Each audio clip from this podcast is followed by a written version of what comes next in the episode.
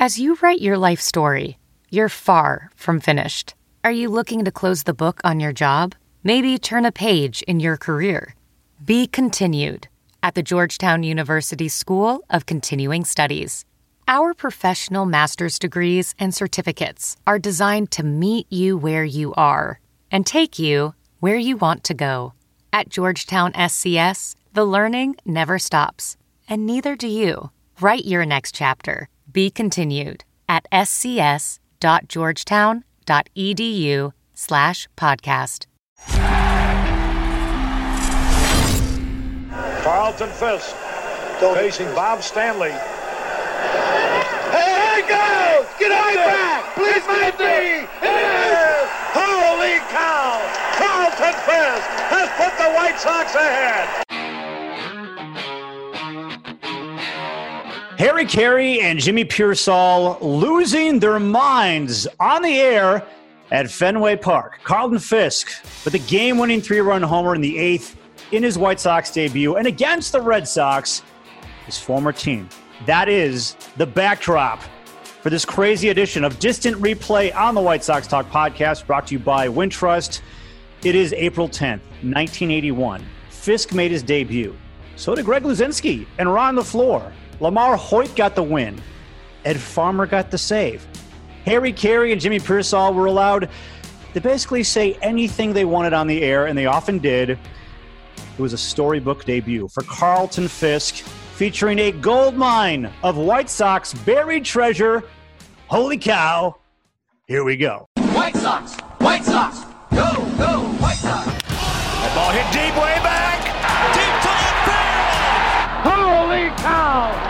Carlton Fisk has put the White Sox ahead! Jimenez leaves the ballpark. You can put it on the board! Yes! we got a chance to do something real special. All right, sit back, relax, and strap it down. It's time for the White Sox Talk Podcast. From Fenway Park, Boston, our Chicago White Sox meet the Boston Red Sox. This is Harry Caray, Jimmy Piersall, and Joe McConnell with us also. This is the beginning of the 1981 baseball season, and what an exciting year it promises to be. Harry Caray setting the stage for Carlton Fisk's White Sox debut in 1981. Ryan McGuffey and Chris Kamka are with me as we break down this dramatic game and everything that happened on the field as well as on the air with Harry Caray and Jimmy Piersall, which after you hear this podcast might be just as memorable. Guys, this was like sports talk radio before sports talk radio. What these guys were saying on the air, it was crazy. Yeah, uh, give me this duo all day, every day. It would. I mean, these are two guys who just didn't care. It's like, you know what? We're just gonna sit here. We know who we are. We've got reputations in the business, in the game. Nothing's gonna happen to us. We're just gonna say whatever we want. Just call it like we see it. It was so much fun to watch. So I was a year, yeah, I was a year and a half old um, during this game. So obviously, it was fun for me to go back and watch this and and kind of just see what the times were like.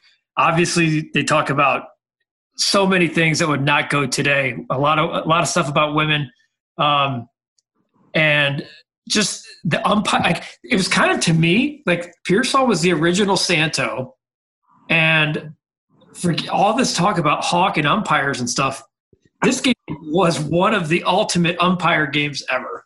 Could you imagine Hawk Harrelson and Jimmy Piersall doing a game together? No, They'd be fired in like a second for the things that they would come out of their mouths on the air at umpires specifically. Uh, we're going to break down Jimmy Piersall and Harry Caray later, but for Fisk, would you say this is the biggest individual moment of Fisk's White Sox career, his very first game with them? Easily. It has to Easily. be. Yeah, it has to be. Uh, considering he's a all you know, he's a New England guy. He didn't. It broke his heart to come to the White Sox. I mean, he wouldn't. He didn't say it. I mean, I was a little surprised in the pregame thing that he said a little disappointed. The fact that he even said that on air is a little, you know, it stuck out. But here's a guy. His whole career is with the Red Sox. He's from grew up in New Hampshire. Red Sox fan his whole life, and now he's leaving. And then there was some bad blood between Fisk and the Red Sox that led to this. and now he's with the another another team, and he's come back home to Boston and play. It's his first game, and he hits a game-winning homer, and you couldn't have drawn it up any better.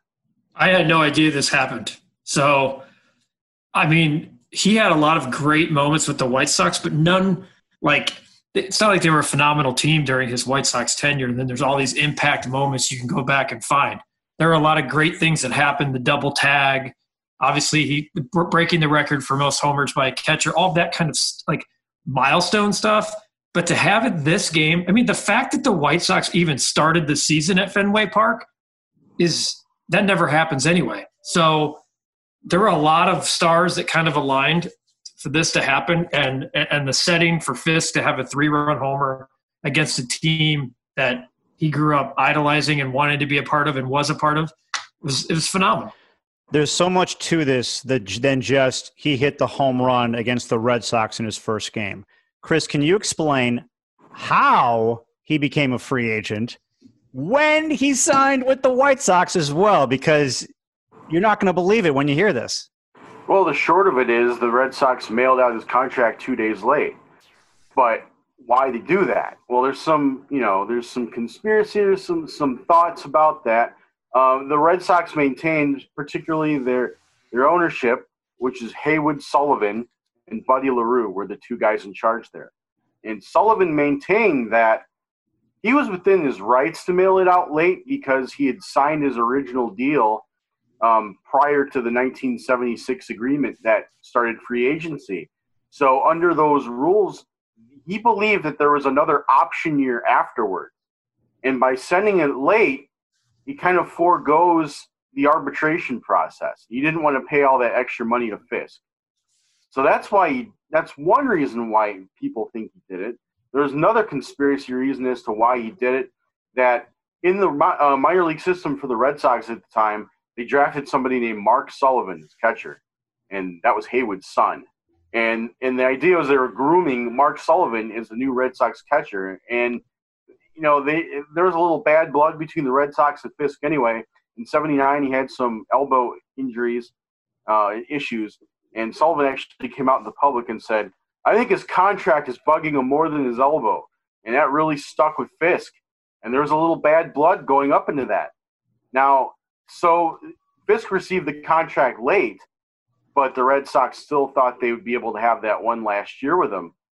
But then, since he was mailed two days late, there was a hearing on that, and it was it was ruled that Fisk was a free agent on February 12th was when when that decision came down. So the story goes the Red Sox made a counteroffer the next day of five years and two and a half million and Fisk and his agent Jerry Kapstein just refused it. So and, the other part to this, so people have an idea of what the White Sox role in this was. Jerry Reinsdorf and Eddie Einhorn bought the team in 81, like January of 81. 29th. This January is 29th. Weeks, this was two weeks after. This ruling came down two weeks after Reinsdorf and Einhorn got control of the White Sox. So they wanted to spend money and make a big splash. Bill Veeck wouldn't spend the money. So they're like, okay, let's make a winner out of the White Sox. They were really being aggressive and they made the biggest contract offer, certainly not only money, but years to Fisk. And he signed on the dotted line, what, like two weeks before the regular season started? Yeah, March 18th is the date that, that I see. I mean, March 9th, March 18th. It was sometime in the middle of March. So we're talking less than a month before the regular season was to begin. And here's the White Sox signing Fisk. It's a big splash for the new ownership group. That's a big deal. Uh, you know, so here's Fisk. Um, so here's something that Fisk said in 2000. It broke my heart to leave New England. To be able to play for the Red Sox was a dream come true. Then Mr. Yawkey died. Two other guys became involved as owners and did things to players that hurt us. So years later, he's still harboring a little little bit of uh, bitterness towards. Right, and it's just a stroke of I don't call it luck, but it's so random that the game he signs with the White Sox, and then the White Sox happen, like Guff said, happened to open the season. It wasn't like he signed with the Red Sox, or sorry, with the White Sox, and Major League Baseball said, "Hey, wouldn't it be great if the White Sox opened the season at Fenway?" No, the schedule is already in place. He just Right. happened to sign with the White Sox. He has to go to Fenway two weeks later and make his debut with the Sox at Fenway Park. How weird would that be, Guff? I mean, we've seen this happen so many times now, and, and, like as we've grown older and, and, and guys change teams. Like, it didn't and I, correct me if I'm wrong. Didn't Bryce Harper like open? Uh, didn't they go to Washington like the very first weekend of last season? I know it wasn't opening day, but it was like the sec. It was somebody's home opener. It happens a lot. It's, it's kind of, I think it kind of works out the way it's supposed to work out. It's actually fitting, and maybe maybe for Fisk that was like you find all these moments where the stars align. But when you the White Sox opening the season at Fenway Park. I mean, this year, had the season gone off, they would have been at the Red Sox home opener, but it wouldn't have been opening day. I mean, to have opening day against an AL East team, now granted the divisions were way different back then, but it just it's just it seems unlikely that Fisk would have opened the season at Fenway Park. I mean, it could have been at Comiskey Park, but the fact that it was at Fenway Park was pretty remarkable after Chris just detailed the way this went down. Campo, Yeah, how I many mean- times has this happened with the White Sox opening at Fenway? Yeah, two. two. 1981 was the second time, and the other only other time was 1967. There you That's go. it. All right, so here's Jimmy Hawk Harrelson Piersall. played. Did Hawk Harrelson play in that game, in So he probably did. Um, probably. Yeah, he had to have, I think. All right, here is Jimmy Piersall interviewing Carlton Fisk on the field right before his debut with the White Sox. Welcome to the Leadoff Show. My guest certainly is leading things off right here in Boston with a lot of excitement. A fellow who played 10 years in Fenway Park, had a lifetime batting average of 284, hit about 165 home runs, and the White Sox are glad to have him. The change from that White Sox uh, from the Red Sox uniform to the White Sox uniform, kind of exciting or kind of sad? Well, I think we ran the full gamut of emotions in this particular move. Uh, you know, we're happy, we're sad, we're excited, we're a little disappointed, but uh, it's it's cha- it's a challenge, Jimmy, and I there's nothing I like better in this world than a challenge. I think that with this club, it's a over the years it's been just a little inexperienced in in their approach to the game. Hopefully, with Luzinski and LeFlore and myself and uh, some of the experience that the players have have uh, accomplished over the last couple of years, I think we can put a very, very competent and exciting team on the field. Are you scared today? No, I'm not scared. I've just got about 8,000 butterflies running around in my stomach, but uh, it's, it's going to be it's going to be strange. All right, so Jimmy Piersall, former major league player, not exactly the greatest journalist of all time, asks Carlton Fisk, "Are you scared?" I would never ask an athlete, "Are you scared?" Well, Jimmy Piersall was one of a kind. I mean, I mean, you you watched during the broadcast. He just such an unorthodox talent there, and this is just an amazing, incredible story we'd all been through in his life. But I- well, in that Fisk thing, my favorite toss to a break in all of broadcasting was Piersall saying, "We'll be back after these messages with some more talking about baseball." And it was like 50 seconds into the interview. Yeah, one question and then that. I know I have notes here. That's that's one of my favorite parts of doing these distant replays. I wrote the interview is laughable, and that Fisk was by far the most knowledgeable.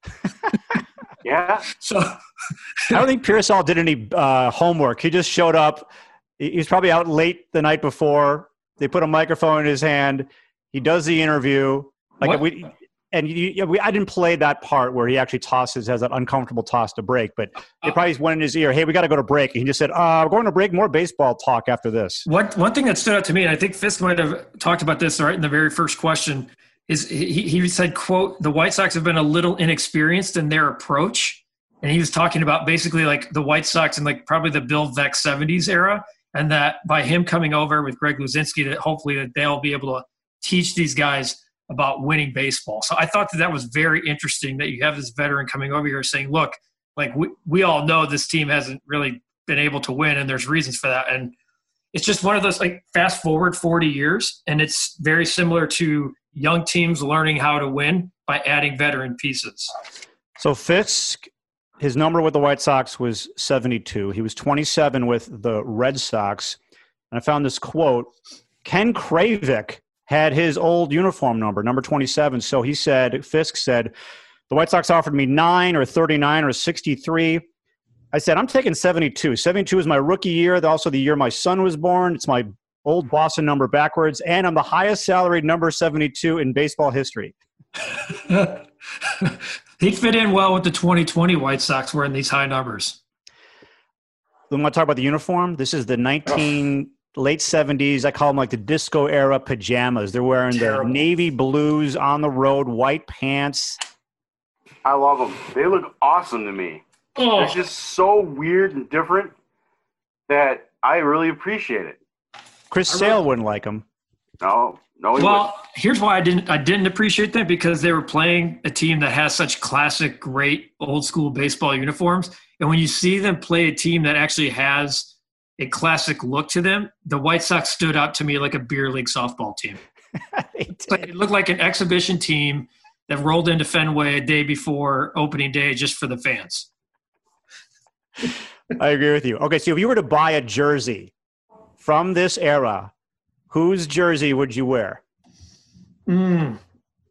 Uh, Obviously, it's Fisk. there's some good picks. My favorite player as a kid is on this White Sox team.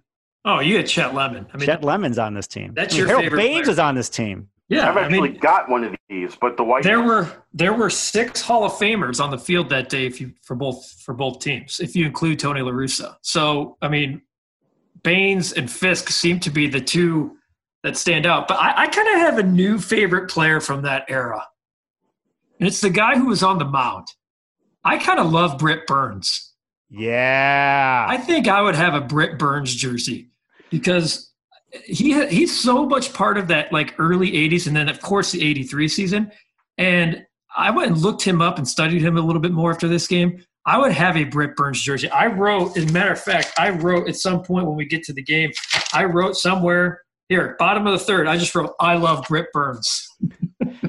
so he was a lefty, sweeping curveball, like a, like a little Barry Zito thing going on there. He faced Dennis Eckersley. Now Burns was called up when he was 19 years old in 1978. His first full season was 1980. He's you know 21, 11 complete games, 238 innings. The story in the game, though, Yeah, I know where you're going. Tell Burns was found. It was awesome. And I think Piersall tells the story about Scout Bob Crumey, our good friend. Well, this is this was Harry Caray. Bob, That was Crumey, Harry. our good friend. Well, I've never met him. By the way, uh, I lo- I researched him. Bob Cromie or Cromie Crumey, okay. was a book critic for the Chicago Tribune. Wow. So Harry Caray brings him up in the broadcast and says, "Our good friend." Well, I've never met him, which just jumped off the page. something Hawk would say, but while he was in Birmingham, Alabama, where Britt Burns was grew up, he read about him in an Alabama newspaper that he had this ridiculous record. I, I don't ha- I didn't write all the stats down, but I got the stats. read the stats, Chuck. Everyone, you're not going to believe this. Insane. In his high school career, Britt Burns went 35 and 2 with an ERA of 0.12. In 1977, his ERA was zero. So Crumey told Bill Veeck, he, he, he cut this out of the paper, wrote some notes down, sent them up to Bill Veeck. He said, You should take a look at this guy. Veeck sent a scout down, and before you knew it, Britt Burns was in the White Sox organization. I mean, great. That was a great story within the game right there. Another reason I love Britt Burns, and it also tells you 40 years ago how things were being done. And, and by the way, a few more notes on there 139 innings, 30 hits, 30 walks, 292 strikeouts. Um, not the not the rain on the parade, but I'm fairly certain that Harry Caray read it verbatim out of the White Sox media guide I'm holding right here because that exact thing is in there. But it's still a great story, and it definitely was awesome to hear. It was timely. broadcast. Yeah, it- whether or not he read it straight out of the, like, at least it, the timeliness was perfect. Look at there was no internet back then, okay? So scouts if uh, someone happened to if scouts were scouts or they were book critics for the critics for the Chicago Tribune passing by and making a phone call to someone like Bill Veeck. Incredible. And then in terms of an announcer needing information, that media guide was probably Well, Harry. Caray's Bible. Oh, there's nothing wrong with it. I mean, I'm full advocate of media guides. I have every one of them since 1976. Um, but Britt Burns' backstory, my goodness, what a fascinating story. Age 13, he needed to have pins inserted into his hips to stabilize the growth centers, the upper ends of his thigh bones. He missed an entire year of school recovering from the surgery. and it, it would plague him throughout his whole career. In fact, he was done by age 30. Tried to make a comeback with the that? Yankees, and he had s- several hip surgeries, and even had to have one surgery where they had to cut the femur in half in order to get the bone to align in the hip sockets properly. I mean, the guy could barely even sit. It- it- it's just amazing that you know the perseverance that he actually go through just to pitch. You said that you done before age 30. He was done at age 26. That was his, his final season was Yep. 1985 at age 26. He went 18 and 11 with a 396. That was his final year. Yep, and tried to make a comeback in '90 with the Yankees, but it just wasn't happening. And All right, we haven't even we barely scratched the surface of the game, but we got to talk about Harry Caray and Jimmy Piersall. Um, where to begin? Let's just start with this. For whatever reason, Jimmy Piersall seemed to hate the home plate umpire Marty Springstead. He was terrible. At one point, who was terrible? Springstead? Yes. Yeah, he was bad. Oh my God. At one point, Jimmy Piersall says this on the air. Imagine someone saying this today. Come on, Springstead, you haven't given us one all day, you homer. the, the tone in which he said it was amazing. It was terrible. There were multiple times both pitchers, Eckersley and Burns and Fisk for that matter, were walking off the field thinking they had strike three on a ball that was right down the middle. The amount of show showing up an umpire in this game from the starting pitcher, if you did half of what was done from either Eckersley or Burns today, you'd be ejected on the spot. Eckersley a few times, there was a check swing where he looked at the first base umpire and just and just kind of threw his hands up like, yeah, whatever. He went around. I mean, it's pretty incredible. I don't know how Jimmy Piersall was able to travel with this White Sox team. I don't even know how they were able to do it because he would say things about their players that, I mean, they, this would cause a fight today. Piersall uh, says as Jim Rice missed a shallow pop fly, and Mike Squires tries to stretch it into a, it was a base run, he tries to get to third base, he's out. Piersall says on the air, he was out by a mile. Man, we've had two breaks in this game, and we haven't taken advantage of one yet. We have played El Stinko. El Stinko Yeah. wrote that down. Yeah, Harry Harry was just as brutal. He was hard on these guys, and he was known for it too. The both of them together, though, my goodness. I mean, I thought- there was a point where Harry, um, it was a bad bunt by um, Morrison, and Harry goes, "Oh, what a lousy bunt!" I mean, can you Yeah. imagine somebody saying it in that tone today? Well, I, I thought it was clear that Jimmy Piersall was not a fan of Mike Squires. Multiple times when he was at the plate, I mean, he was hitting second. And who was the substitute broadcaster in the middle of the game? Sorry, Joe McConnell. Joe McConnell was very, he thought Squires could be a 300 hitter. Meanwhile, you have Piersall on the top of the third saying, no way Squires can hit second. This guy's not adept to hit second. You have to have skills and, and, and ability to knock guys over and get him over and be, be able to get on base. And Squires can't do that hitting second. No offense to Mike Squires. It was like, I just Yeah. him open. Oh, well, he's up to bat. Yeah. And, but he tried to make up for it and says, I'm not trying to say he's a lousy hitter.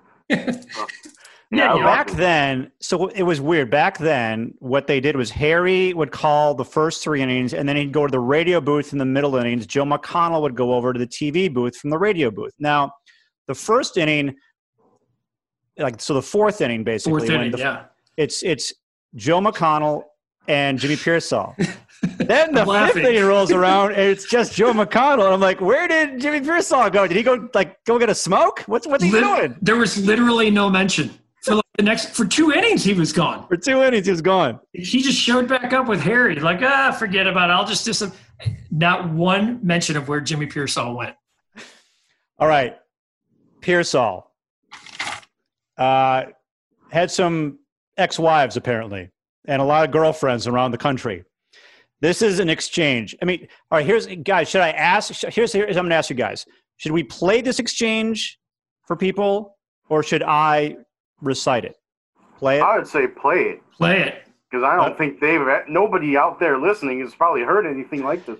All right, so this is uh, Jimmy Piersall and Harry Caray talking about Jimmy's social life to millions of people on the air. Boy, am I glad to be employed by Channel 9. Yeah, all your ex-wives can hear you now. They can see me now. 46 states, Harry. The alimony's going up. All those, month. all those girlfriends of mine, I think I died. They'll know where I am. Three balls and a strike. No, all those old girlfriends of yours are old enough to have died already. All right, our thanks to WGN for the audio, and our thanks to Harry and Jimmy Piersall for. I mean, as I'm watching this, I'm like, I would love to go back to 1981 right now, especially like take a mental break from the pandemic and just be like, you know what? Back then, even though that probably wasn't politically correct to say it, I just found it hilarious that you could actually say that on the air during a broadcast. Well, in a way, I mean, if you know some of the things that Piersall has done, it, it was a, a, miracle that he was still employed. So in 1980, he choked a reporter because he thought he was talking to the players about him. Um, then he was on a radio show, I think with um, Bill Veeck or something like that, or somebody's radio show. He called Bill Veeck's wife a colossal bore.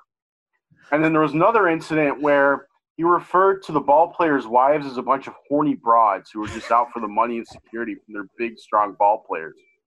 So it was kind of a miracle that he was still employed by the White Sox. Not for long, but he was there. I'm sure Jerry Reinsdorf watched that first year and said, "You know what? I think we got to make a change in the booth next year." I mean, if you take a look at Piersall's life, and he'd be looked at as a hero today uh, of all the mental health issues. He had some serious mental health concerns. In 1952, with the Red Sox, he had a complete mental breakdown, ended up in a mental hospital for, for several weeks the previous several months were completely blacked out from his memory. And wow. then he came back to the majors and actually had a productive career and was kind of a crusader for mental health um, years before you see that kind of thing a lot now. So Jimmy Piersall will be a big hero among baseball circles. Yeah, you just got to keep your social life off the broadcast. He, it, it was him and this is why him and Harry clicked so well though, because he adored Harry Caray. That to me was and clear in this broadcast. And Harry Caray loved, as he did throughout his career and on to the Cubs, loved having fun at other people's expense. And so bringing his love life or lack thereof on the air was something that I thought really worked well between them. Whether or not you could say 40 years later that it's uh, that, that that it would you know play today, we know that it wouldn't. But a half inning prior to that exchange, they talked about Britt Burns being still single, and Harry Caray said he's smarter than a lot of people I know. So, I mean, Harry even was poking fun at his own his own life and his own womanizing.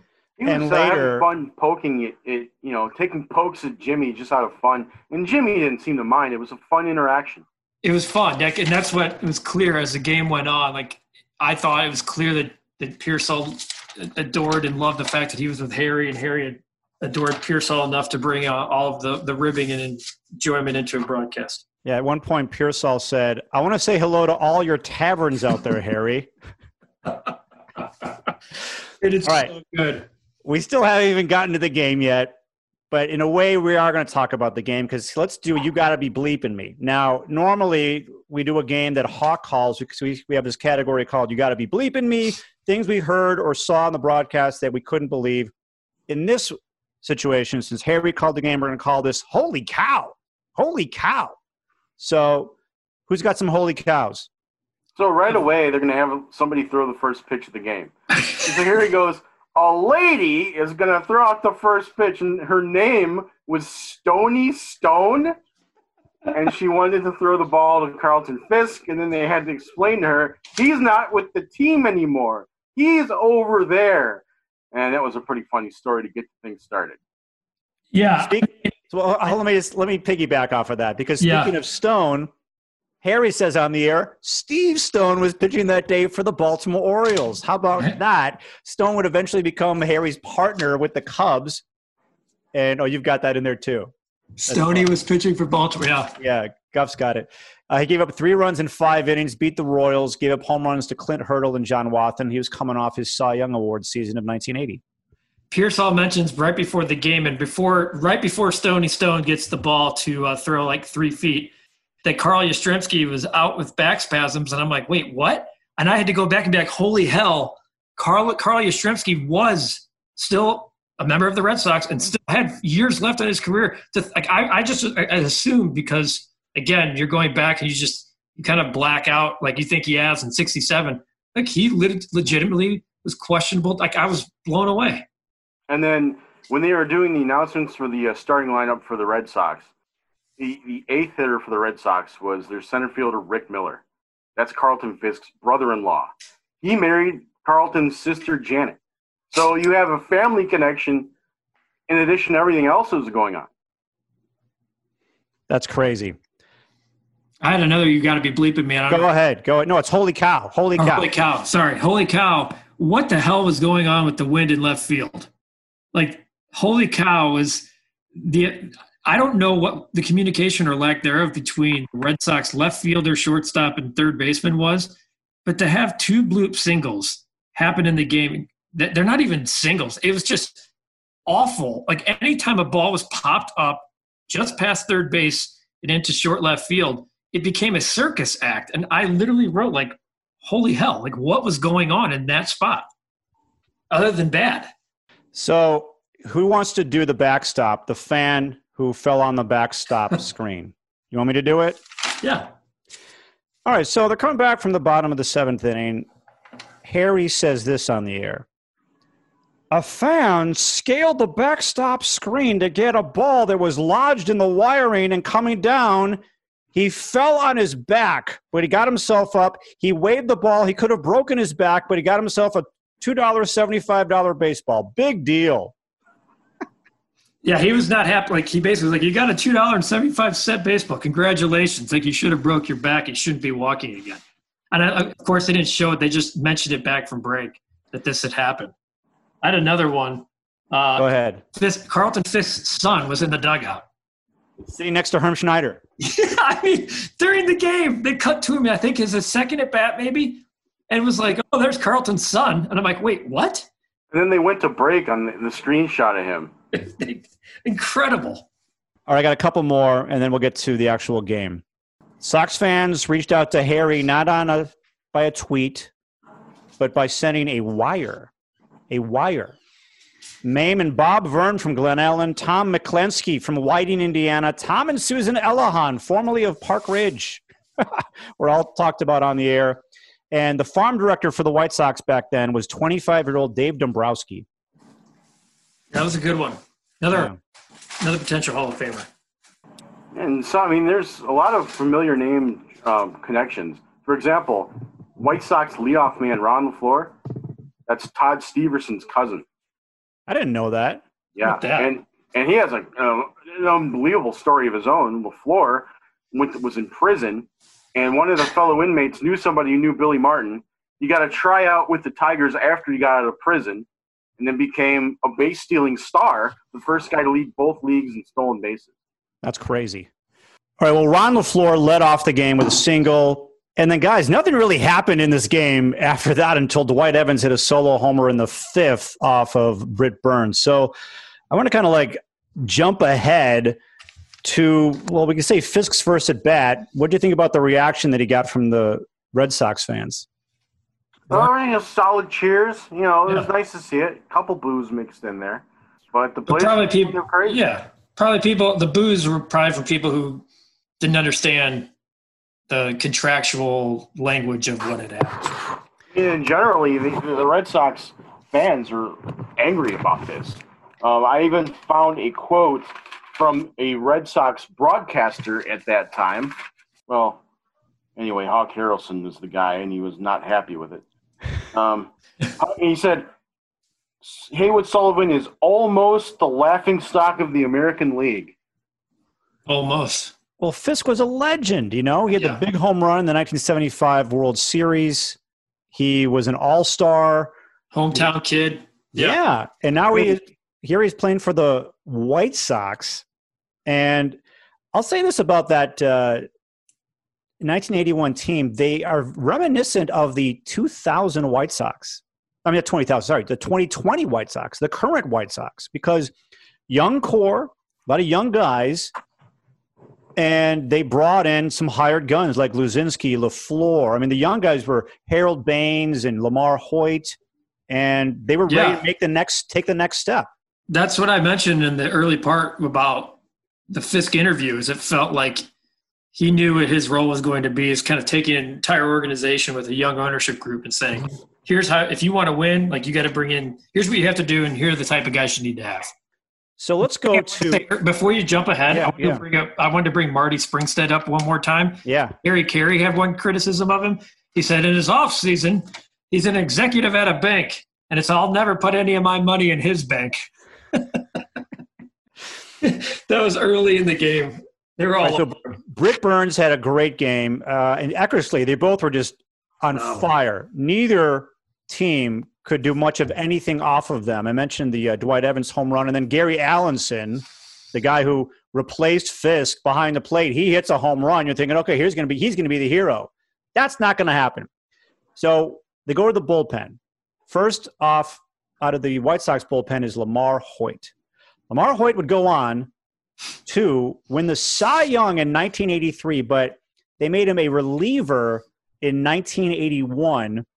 Yeah. And did you hear Jimmy Piersall rip into him on the air? Oh yeah, he was clamoring for Farmer like like right away, pretty much. Um, it is funny because you have Hoyt, the '83 Cy Young winner, as a starter, pitching in relief. You have Eckersley, the 1992 Cy Young Award winner, in relief, pitching as a starter. It's kind of a role reversal, and those guys are fun to watch. So let's get to the eighth inning. Bob Molinaro is pinch hitting for Bill Almon. Bill Almon was the shortstop for the White Sox. The guy was like 6'3. He draws a He was, walk. he was only playing because Todd Cruz had a bad back. So then Todd Cruz never even played in 1980 and 81 in the majors because he was ramping his ramping himself up in Edmonton and then got caught shoplifting in an Edmonton department store stealing watches. And that's why Todd Cruz never got to the White Sox in 81. Little This is why we do distant replay, by the way. Tom Pachora. We do distant replay for these kind of things. Yes, Pachorik. The White Sox are down two to nothing. Molinaro gets on first. Ron LaFleur gets a single. Eckersley's pulled. Who do they bring in? Bob Stanley, which, if you know your White Sox, sorry, not White Sox, if you know your Red Sox history, Bob Stanley pitched the 1986 World Series. The Red Sox were one out away from winning the World Series. Game six, but he allowed the tying run to score on a wild pitch, and then he gave up the ground ball that got oh, past Yeah, who? Buckner. No, Mookie. Oh, Buckner, yeah. Mookie Will. I said Mookie Wilson, but he was the guy who hit it. Yeah, Mookie Wilson was the guy who hit it. Mookie Wilson. There we go. So, in a few years, Bob Stanley is going to be absolutely despised forever in the city of Boston, but he'd be on the mound for this. They're down 2 nothing. are the White Sox. They've got men on second and third with one out. Fisk comes to the plate. Guys, I ask you this question. Should they have pitched to Fisk or not? I have why hell would you pitch to Fisk on here? No, I get. I have reason. It, Harry Harry quickly just said, "Oh yeah, he, he's he'd be the go ahead run." So yeah, you got to pitch to him. Greg Luzinski looked foolish at the plate that day. It was his first game ever in the American League. I know Eckersley was out of the game at, at that moment, but Luzinski looked confused. He had had a terrible day at the plate. I'm going to take the chance that the guy, the hometown kid, the guy you don't want to face or be the hero, I'm going to put the ball on the ground. You have a force out anywhere. If I have an open base, I'm not going to pitch to Carlton Fisk. I could not believe it. That would never happen in 2020. Yeah, I think they're playing off of this old strategy where it's like you can never put the winning run on. And in this case, Guff, you're absolutely right. You do it. Because Luzinski had been terrible. So you just do that play because it would it would look and it did look especially bad when Fisk beat you. On the So- first pitch. Yeah. Well, let me go a little deeper here. Greg Luzinski's never played in the American League, okay? And who was catching Bob Stanley the year before? Carlton Fisk. He knows this guy. He knows what he's got. Well, then again, they, they mentioned, hey, is it going to be weird facing Eckersley? And Fisk said right then and there, no, it's it's completely different when you're standing there looking at him at the mound. Well, what's So- he going to say? Well, I don't know. And then I looked this up. Two weeks prior, Fisk, this is when the White Sox had spring training in Florida. Fisk faced Bob Stanley and got a double off of him. So I wouldn't have gone near him. I don't understand it. I don't understand. 40 years later, I don't understand it. It made no sense in the moment when I saw the, the runners on second and third and Fisk coming to the plate. I'm like, why? I knew, I already knew the result and could not believe that they had an opportunity to put him on. They didn't. All right, so let's play I'm giving you like the full version. Okay, this is like a minute and a half long. Jimmy Piersall is. he, I'll give Jimmy Piersall credit. He calls. He calls the home run. He's like, he's going to do it. So here it is. Uh, one of the greatest moments, broadcasting moments in White Sox history.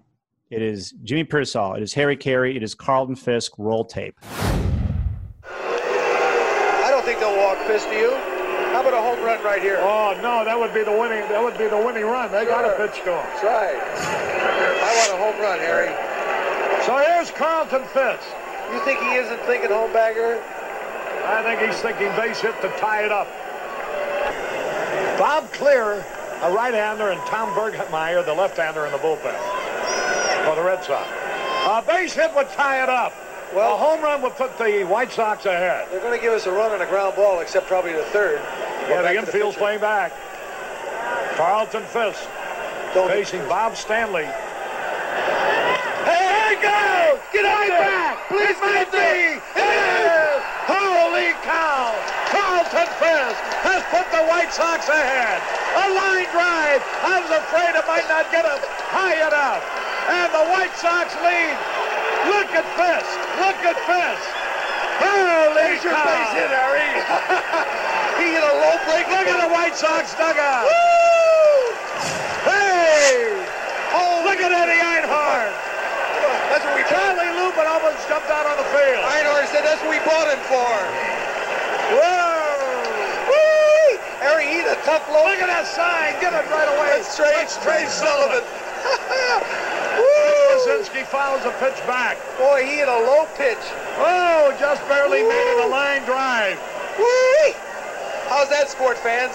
Three to two White Sox. Oh, I love it. There's a strike call. Wow. Wow. The, the screaming on the air. I've never heard that before. Uh, Jack Brickhouse used to do a little bit with the Cubs, but are you kidding me? The they sounded like they were a bunch of, you know, fans in the stands calling the game. And Piersall admitted it too during the game that he's like, I'm a fan today. He's like, I want to win this game so bad it hurts. It was awesome. I wish there was more of that. Like that to me is what's missing today. I love the excite, the natural raw emotion, excitement part of the game, part of that. As soon as he hit that, the ball left the bat, and they just left their chair. You could feel them. You almost watching that game. I felt like for a second I was in the booth with Harry and Jimmy, like mm-hmm. watching, feeling them get out of their seat as that ball gets into the net. I missed that part. Like that to me was that that's that's what was so great about that era. Homer, Chris, they were giddy, Yeah. right? People complain about about homerism. I loved it. I love homerism. I want my announcers rooting along with me. And it's crazy because not only Fisk but Piersall grew up Red Sox fans, and here they are going nuts because they're a home run in a White Sox uniform. And I love the little graphic of "Holy cows" uh, yeah. blinking on the screen as he hit it. That's something we need to bring back. I think. And Jimmy Piersall said this on the air. Ralph Houk, was that his name? Yeah. Ralph Houk was the Red Sox manager, and he says, I want to thank Ralph Houk for bringing in that pitcher. Yep. He didn't even say Bob Stanley. He's like, I want to thank Ralph Houk for bringing in that pitcher. So here are the White Sox. They lead five to two. We go to the ninth, and we're going to dedicate the ninth inning to Ed Farmer, the late Ed Farmer. He was the White Sox closer at this time. He would eventually come into this game. But first, LaMarr Hoyt is out there. It's the bottom of the ninth inning, and he's having some trouble with his command against Gary Hancock. Piersall is losing his patience. He is ripping Hoyt on the air. Roll tape. Good power, too. 3 2 pitch. Walked in, ball four. Oh, the Cardinals sin, walking a guy. Here's Gary Allenson. He homered Get in the Farmer. seventh. Get Farmer in here. Come on. Slider outside, ball one. You know, experience in this situation is what you got to have in there, and Farmer has done it so often, so many times for us in the last three years. I got to go with my percentage. Oh, Way outside, Come ball on. two. Get him out of there. Boy, if he gets this guy on, the tying run will be at the plate. And at Fenway Park, anybody can hit one out. All right, guys, could you ever imagine a broadcaster today, like Steve Stone calling the game with Jason Benetti, okay?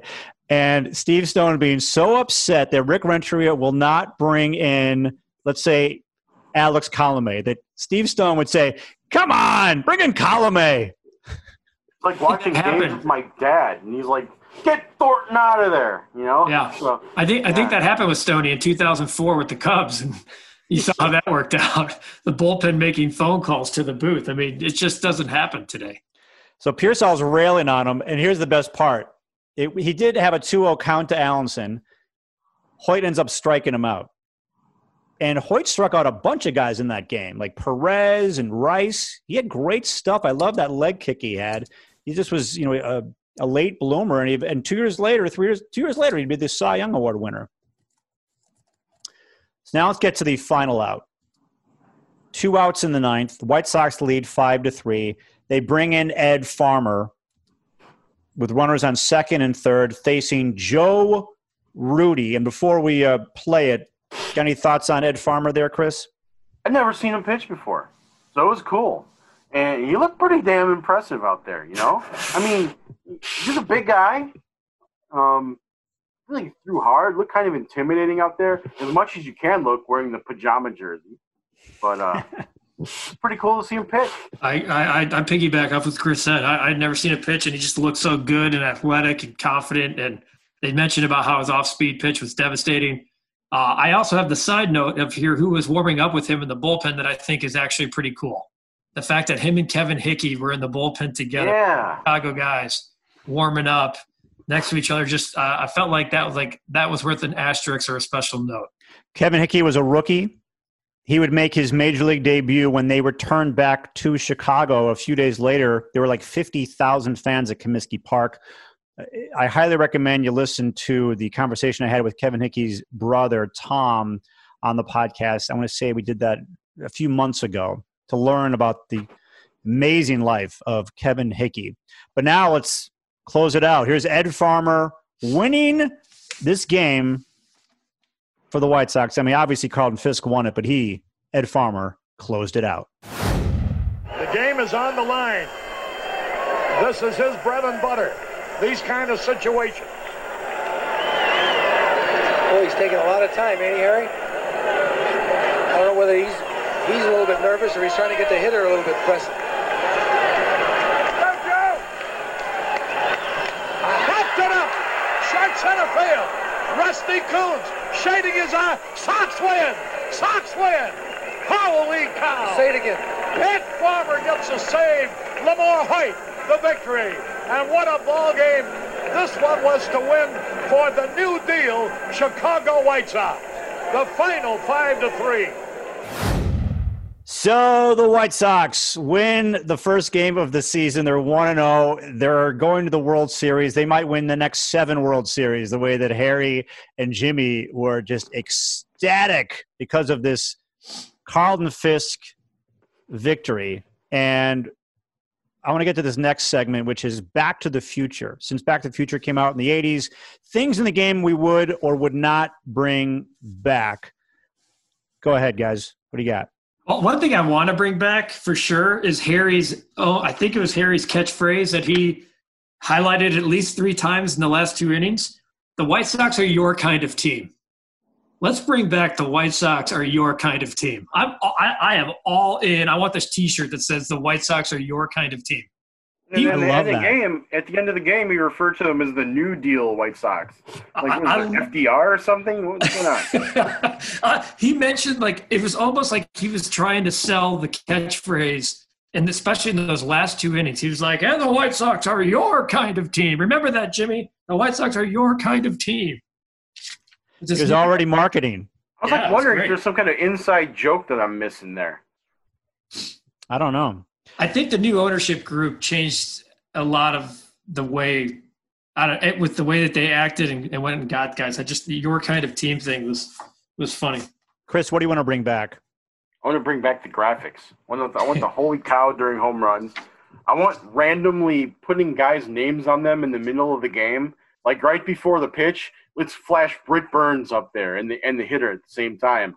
Or when the guy comes up and just put runner on third on the batter. It was so weird. of course, you know I do a lot of that stuff, so I, I probably pay more attention to your average fan. But the graphics are awesome. They're so old school and simple, and a lot of fun. La- last time on base, stole second. yes, love it. to the point. That's all you need to know. Because you didn't have the internet. You- They're trying to provide uh, information that they I appreciate it. Couldn't. appreciate it.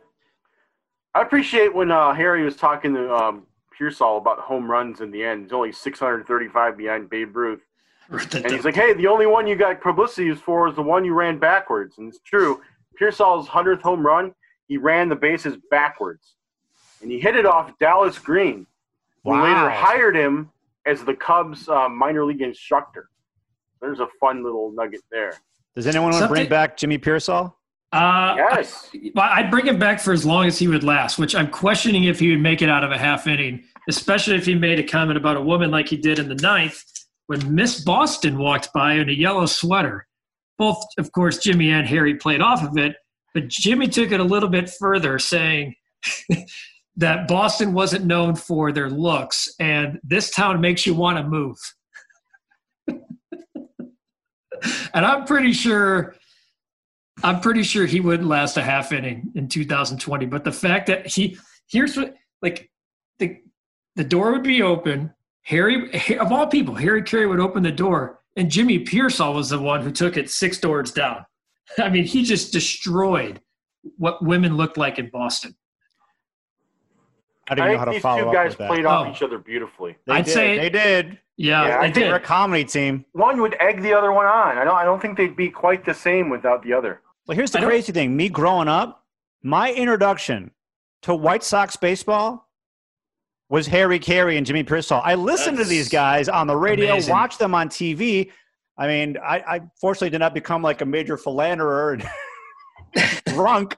Fortunately, I I just loved the White Sox because of it. Because of these these two guys got me excited about the White Sox. So they, They were they did only- their job in that way. They also weren't the only two doing it. I mean, Yeah. it wasn't like Harry Caray was a national broadcaster. I mean, the guy was Yeah. working national games. So, uh, I mean, there's no doubt that as time went on, you know, more and more people would not employ guys like Jimmy Piersall. He, he, as as you guys mentioned, he he found himself uh, with short short ends of the stick many times because of the what he was saying on the air.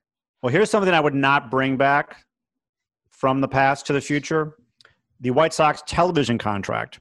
Mm. Because here they have the first game of the year on WGN. Now, before this, they were on Channel 44. I guess they must have not have been on Channel 44 anymore because after this game, I mean, imagine this today. Yeah. After this amazing game, the next three games were not even on television. The home opener was not on TV. There were 51,000 fans there. No one, no one could watch it. Yeah, the next game, their next White Sox broadcast was a, a week from then. So Friday, this was Friday afternoon at Fenway. The next White Sox telecast was Friday night at Comiskey Park. So if you're wondering how sports, how and why Sports Vision and Sports Channel came to be, I'm guessing it's because of this. Yeah, like baseball radio broadcast only sometimes had nothing. It's just like games were happening and no one knew unless you were there. And the other thing I don't know if I would bring back, and I, I Harry Caray wishing the Cubs. Did you Harry Caray before he went to break?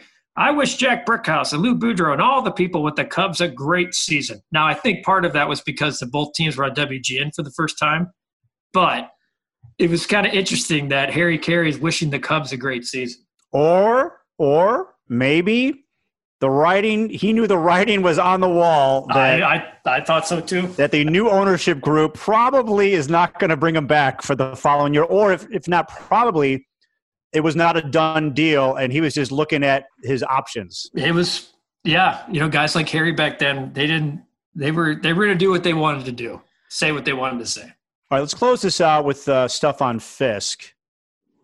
He played more games with the White Sox than the Red Sox. Yeah, can you imagine if you're signing a 33 year old catcher? Okay, we're signing a 33 year old catcher. He'll be here for 12 more years in the end. That's absurd. I mean, it took the most punishment of anybody on the field, and he's going to be the most durable. But Fisk, Fisk is different. Yeah, you know, Chris, I, I know you love Fisk. My brother loved Fisk. He was his favorite player as well. I always kind of felt a little bitter towards him for some reason, and I don't know why. I know one of the things, like, the, the, he was one of the last players, I think, to choose his cap, if I'm not mistaken, for the Hall of Fame. Um, you know, the fact that he chose Boston instead of Chicago, does he have the memories and the hometown thing? Like, you can make that argument, and kind of it was probably like a gift back to Boston as, like, you know, hey, uh, like a gift back to the fans. He never really wanted to leave, but you know, like he became a legend on on two in two towns, and he, play, spent more time here. I don't know. I, I felt. Well, uh, they I, showed him. They they didn't show him the door in the best manner, and I think that probably had everything to do with that. Well, you know, and the hometown thing. I mean, I can't hold it against. He wasn't showing the door the best way, really. Either way, I mean, there's no easy way to show the door when you're 42 years old. No, that's true. You know, it, it's it's you can see both sides of the uh, the thing there, for sure. The White Sox retired Fisk's number 72 uh, jersey number in 1997. The Red Sox retired Fisk's 27 three years later. That's yeah, 2000. That's surprising. that's. I, I was doing a little reading on Fisk, and I and I read this on his um high school varsity letter jacket. He had stitched on it Pudge, not Fisk. Wow. Didn't yeah, know that. That was a little interesting Fisk nugget I, I found there in the read. And one more nugget lost in history. April 18th, here come the Red Sox to Comiskey Park. So this is just a week later, like eight days later. Fisk hits the game-winning home run off Frank Tanana in the fifth. It's a two-run homer. The Sox won two to one. He did it to them twice in eight days. And early in the season, that usually sticks with you. I can. It certainly sticks with ownership. Both ownerships is like we did the right thing, and how did we let this guy get away? Yeah. Well, yeah. Was- I mean, um, also in the in the home opener, hit a grand slam. It was against the Brewers, but so the first game of the season, he won, hit the game winner. In the home opener, he hit a grand slam. So yeah, I can tell you, what start? As a as a Sox fan, now it's a '77 team. I was too young. I didn't know what the heck was going on with that team, and that there was a lot of excitement. I really got into the Sox in 1978. I was really young, and the Sox stunk for 78, 79, and 80. So basically, half of my life they were bad, and 100 percent of when I was watching them they were bad. 81 comes around. They get Fisk, Luzinski, LeFlore. I was all in on this team, and they got better. They they ended up having a strike shortened season, but they had a winning record in the first half. They broke it up into two halves uh, because of the strike. But then 82, they win 87 games. 83, they win 99. They win the division. And I am a Sox fan because of this era, really 81 through 83. And uh, reliving anything from these three years, we all are different ages, but this was a blast going through it because this was like planned. When, when, when Fisk hit this home run, like wow, big moment for White Sox fans. Yeah, I'm with the, Go ahead, Chris. I'm with the 83 team. Um, I was only three when it happened, but all the first things, all the oldest possessions I have of baseball are from the 83 team. And so I cherish those things and kind of developed a love for the, those players that I, you know, got to learn and love as time went on. Um, one last Fisk thing, though. He would wear a T-shirt that read "Haywood and Buddy suck." every time he faced his old team. And I wonder if he was wearing it this day. I hope he was. It's a great nugget. It's a great nugget. I actually had to appreciate uh, 83. I was the same age. Chris and I are the same age. So um, I didn't have the same appreciation for 83 as I did later in my life, but I did have the appreciation for Fisk and Baines because I hopped in in like 85, where I, the, the first years I remember watching. And there were some growing pains because – those were like La Russa coming out and Hawk being the GM and then cleaning house and that whole mess in order to get to 90, 91, 92, 93, 94 before, uh, before things got fun with Frank and those guys. So there were some growing pains too with Baines and Fisk uh, on those, but some of those 86, 87, 88, 89 teams were some of my, my best memories ever as a kid at the ballpark with teams that won 70 games. It was always going to say those teams were terrible. Horrible. Horrible teams. It was always Fisk with me though. I mean, maybe he had a peculiar number, 72. And he had a cool name, Fisk. Yeah, Pudge. He had yeah. a cool nickname, Pudge. I was yeah, Pudge Greg, yeah. Guff, I'm not sure we're going to do any distant replays from the 86 to 89 years. Maybe no, yeah, no, no, no. You there? It, those are more blips. Like Ivan yeah. Calderon leading a team in homers with 14. Uh, it, there's not a lot to remember other than, you know, Steve Lyons losing his pants and and uh, just a lot of bad. Some Ron Kittle, some Ron Kittle roof shots. Yeah, and it ends up right about there. well, hey, we went long on this one, but it's you know our displays. We just love love going in a time machine and uh, breaking it all down. And I know you guys who listen love these, so uh, hope you enjoyed this edition of Distant Replay. Carlton Fisk's home run on the White Sox Talk podcast, brought to you by Wintrust, your home for White Sox checking with free ATMs nationwide. Go to their special White Sox webpage, www.wintrust.com slash Sox. It would have been fun to have Hawk on this uh, podcast, actually, talk about Fenway. Although Yaz didn't play, so he probably wouldn't have liked the game that much. Good point.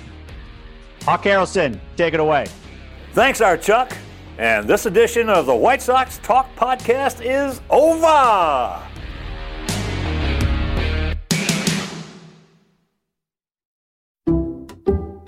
Some people just know there's a better way to do things, like bundling your home and auto insurance with Allstate, or hiring someone to move your piano instead of doing it yourself. So, do things the better way. Bundle home and auto and save up to 25% with Allstate. Bundled savings vary by state and are not available in every state. Saving up to 25% is the countrywide average of the maximum available savings off the home policy. Allstate Vehicle and Property Insurance Company and affiliates, Northbrook, Illinois.